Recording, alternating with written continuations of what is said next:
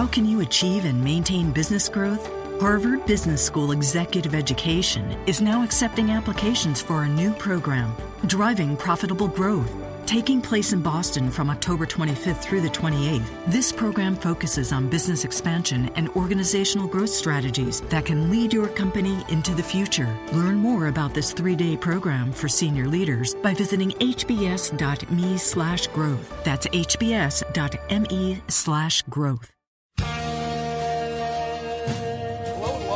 Edition two of the Locked On NBA podcast. I'm David Locke. Kevin Pelton, part two of this conversation. We'll talk about evaluating players and the ESPN project of working through the top five top players of all time. We actually had that debate at dinner the other night, came up with our top 10 of all time. This was done after the interview, but I, the people involved have asked to remain somewhat nameless, but our top 10 NBA players of all time were Michael Jordan, Kareem Abdul Jabbar, Magic Johnson, Larry Bird, Tim Duncan, Oscar Robertson, LeBron James, Shaquille O'Neal, Wilt Chamberlain, and Akeem Olajuwon. No Bill Russell, no Kobe, no Kevin Garnett.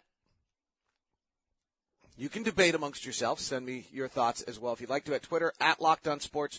You can also follow me on Facebook at David Locke and Locked On Sports as well. This is episode, well, really part two of episode one of the Locked on NBA podcast. You can get it now on iTunes as well. Leave a nice review. We'd really appreciate it. Here's part two. I have uh, two more things to discuss with you. One may be so loaded that we should wait for another time, but we're going to do it. So I'm watching, being in Utah, Gordon Hayward on a nightly basis and trying to figure out how he ranks. And then I go and I watch Damian Lillard, who until the Oklahoma City game had really been struggling late in games, and then he went just crazy in Oklahoma City. I'm trying to figure out where he ranks. And then I compare those two guys to Jimmy Butler, who's having this great year, but is surrounded by Pau Gasol and other Taj Gibson and Derrick Rose, who at least takes attention. I, you know, we can debate how good he is, or Paul George, who's surrounded by some good players, or Klay Thompson, who's surrounded by unbelievable players. How do we evaluate these players in this league that are somewhat comparable, and yet their roles and their surround supporting casts are so dramatically different? very carefully, I guess is the answer. I mean, I think Klay is the better example here because of the fact that he's the third option on offense and he's playing with, you know, the, the MVP and a guy who's ascended to another level in terms of the attention he draws offensively.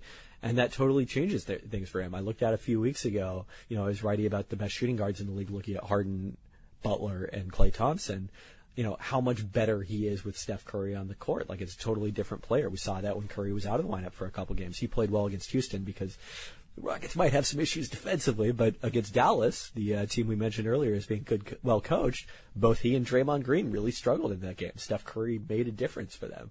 So, I mean, I think, you know, the first layer for me has always been the usage versus efficiency trade off.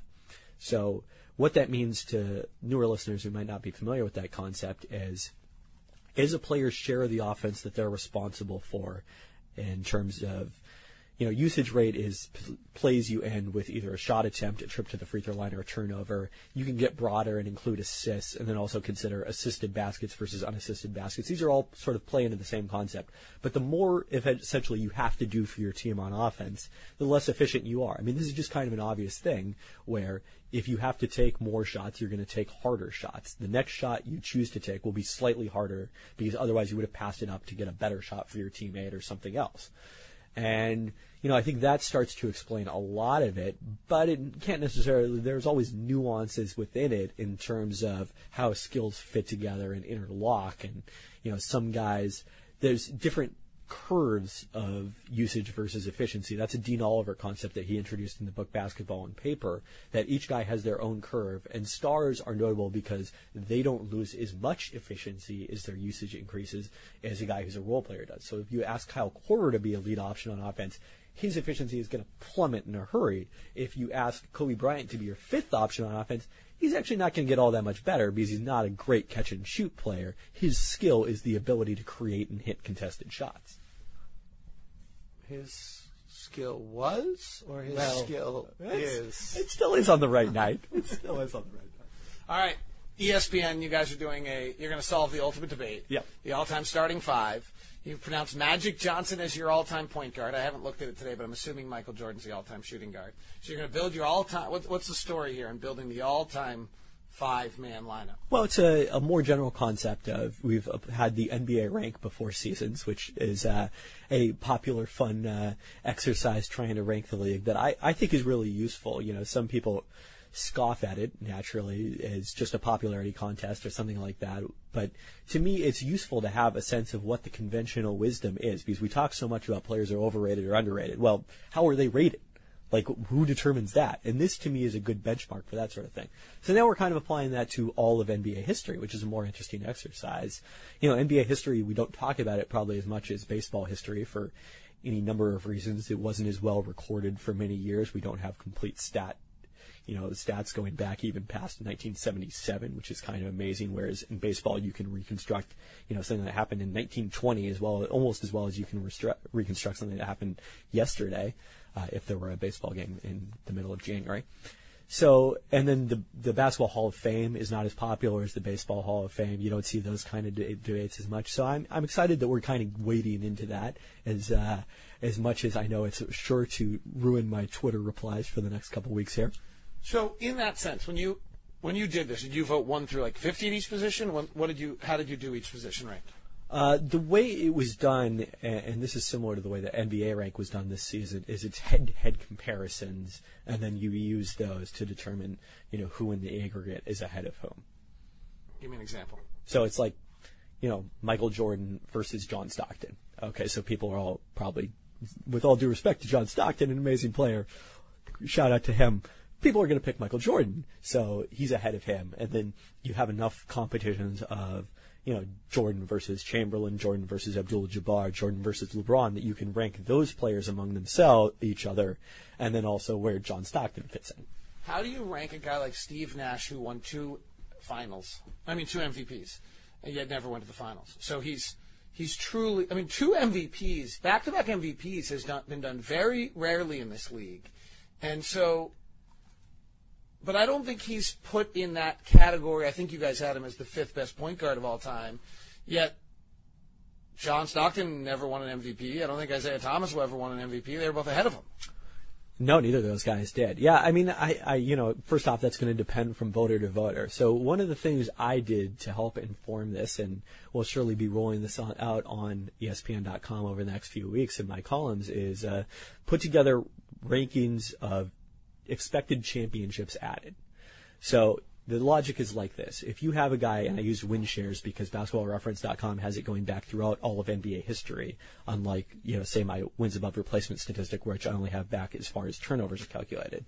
So if you have 10 win shares, your team wins a championship, you know, let's say 10% of the time. If you have 15 win shares, your team wins a championship 20% of the time. So if you subtract out, you know, that there's a 1 in 30 chance of winning a championship just by being on a roster, period, that's how much you've added to your team's chances of winning a championship. And then you can do a similar exercise for the playoffs. I did it a little bit different there.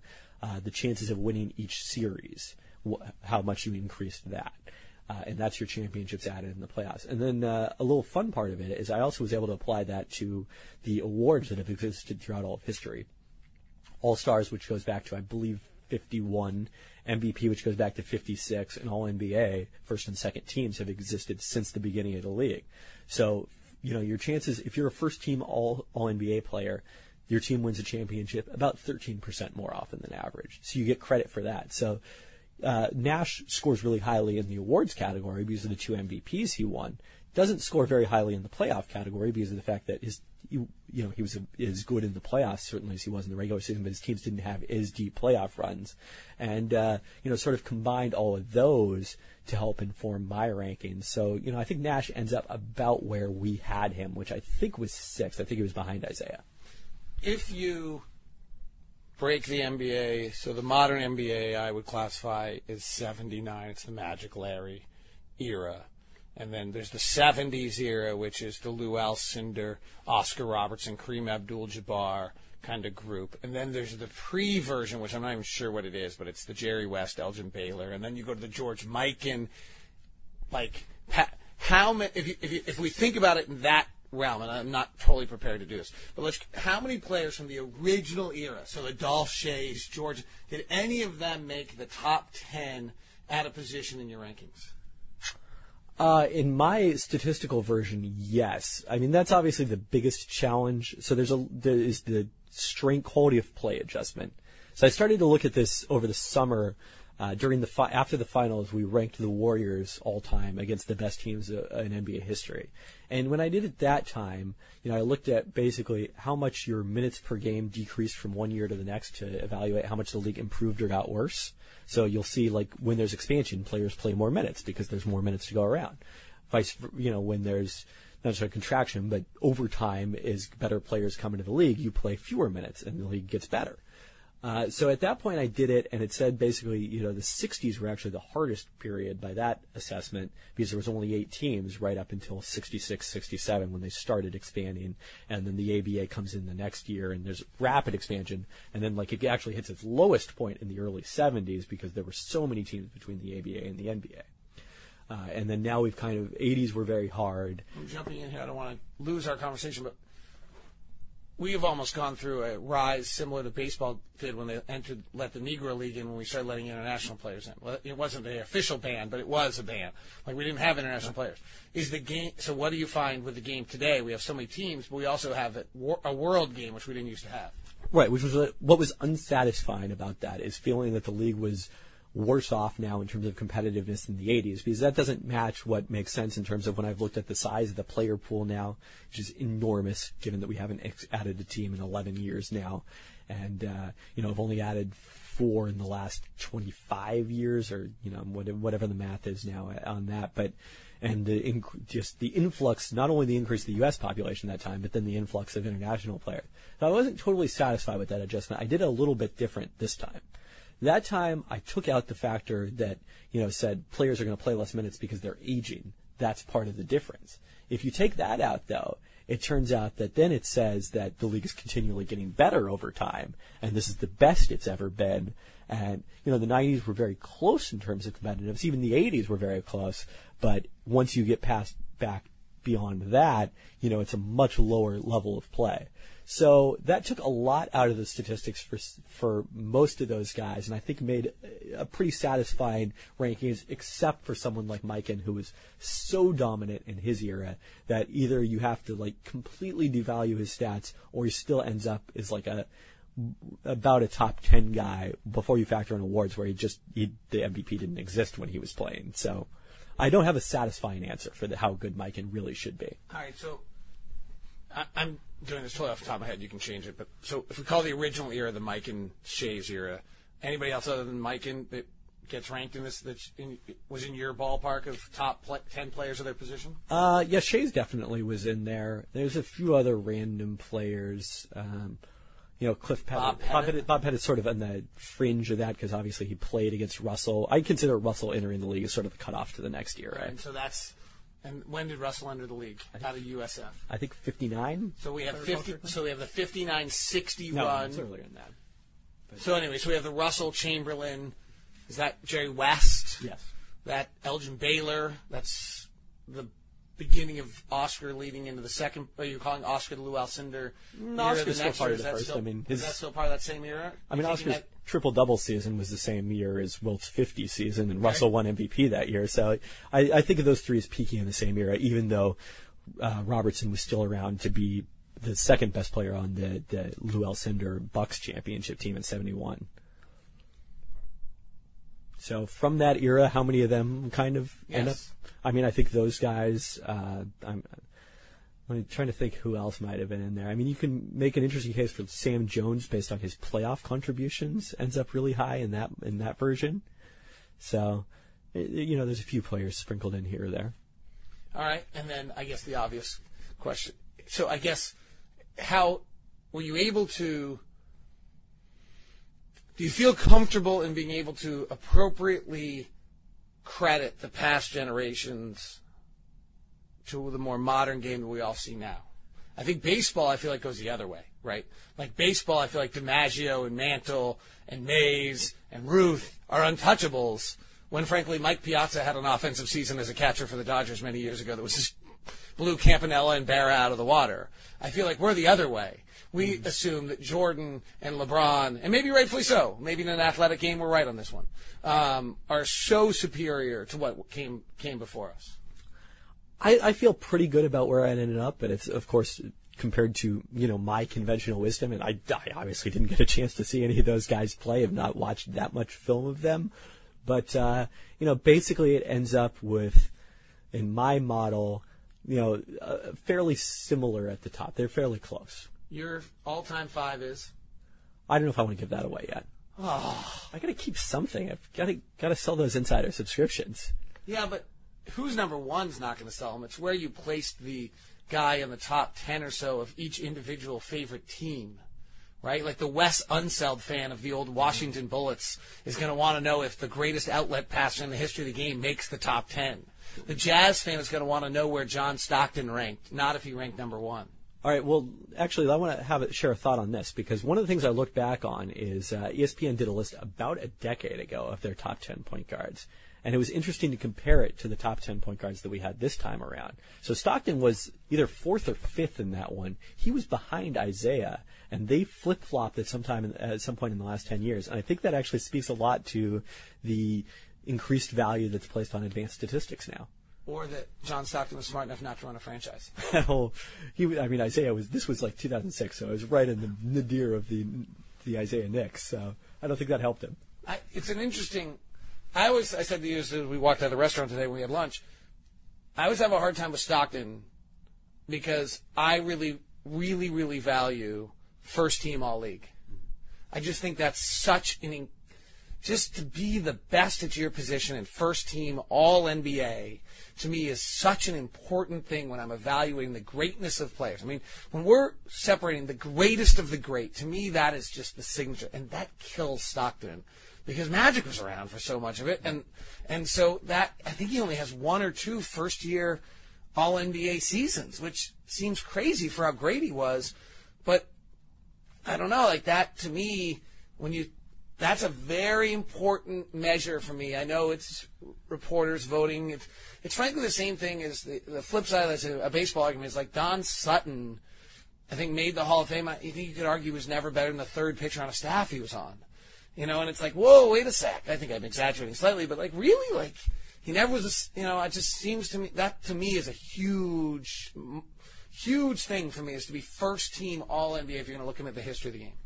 And that also speaks to sort of the larger question of peak value versus longevity. That is a tough one, I think, for all of us to value. That's one of the things I like about this championships added model is it sort of implicitly does it. If you're someone that's just hanging around compiling stats at the end of your career, that doesn't help you almost at all because you have to get to like five win shares to add any chance of winning a championship above just being on a roster. So, you know, that doesn't really help guys. But on the other hand, if you're someone like Stockton who was a very good point guard right till his final day in the NBA, that adds a fair bit to your career. And I think that helps him. And then the other thing is, you kind of got to account for, like you said, the competition, and then also you wonder if Stockton had played a decade later when we valued the point guard play differently and just looked at that position differently.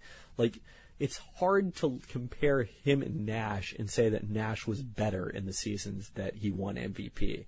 You know, given that Stockton was doing similar things offensively and then also is the all-time leader in steals. You just made an interesting comment. You just dove in there, and I, I don't ever understand win shares entirely, and I still don't understand wins over replacement player because I'm just not smart enough. But the idea that uh, five win shares per season moves the meter. Yeah. Give me. Let's elaborate on this because I think this is a very important concept. Yeah, and that's certainly higher than like what I use as replacement level. I mean, I think that's probably a little bit of the factor that WinShares does not consider replacement level. It's just pure value in terms of time being out on the court.